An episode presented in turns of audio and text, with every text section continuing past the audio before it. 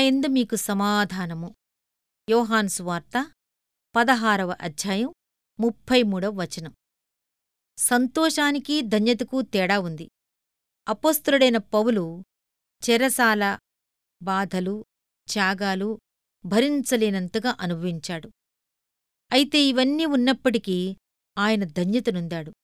ఈ పరిస్థితిలో యేసు చెప్పిన నవధన్యతలు పౌలు జీవితంలో నెరవేరాయి.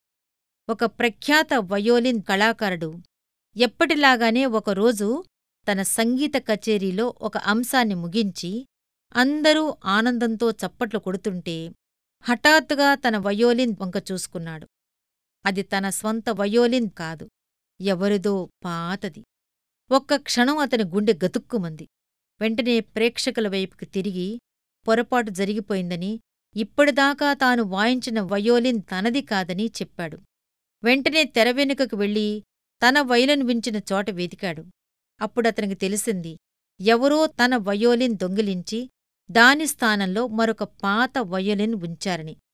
మళ్లీ వెనక్కి తిరిగి ప్రేక్షకుల ఎదుటికి వచ్చి వాళ్లను ఉద్దేశించి ఇలా అన్నాడు, సోదర సోదరీమణ్లారా, సంగీతం అనేది వాయిద్యంలో ఉండదు, ఆత్మలో ఉంటుందని ఇప్పుడు మీకు నిరూపిస్తాను.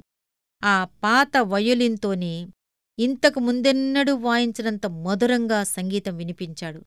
ఆ వాయిద్యంలో నుండి వెలువడే సంగీతనాదాలకు, ప్రేక్షకుల ఆనంద పారవస్యానికి అంతులేకుండా పోయింది. వారందరి కరతాళ ధ్వనులతో ఆ హాలు మారుమురుగిపోయింది. ఆ రోజున ఆ కళాకారుడు సంగీతం వాయిద్యంలో ఉండదు కాని కళాకారుని ఆత్మలోనే ఉంటుందని నిరూపించాడు. నీ కర్తవ్యం కూడా ఇదే.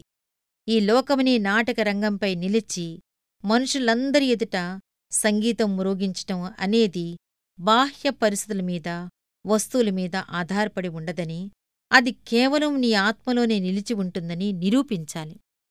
హృదయంలో నెమ్మది నెలకొంటే భయపీడితవు తుఫాను రాత్రిలో మనోహర సౌందర్యం గోచరిస్తుంది.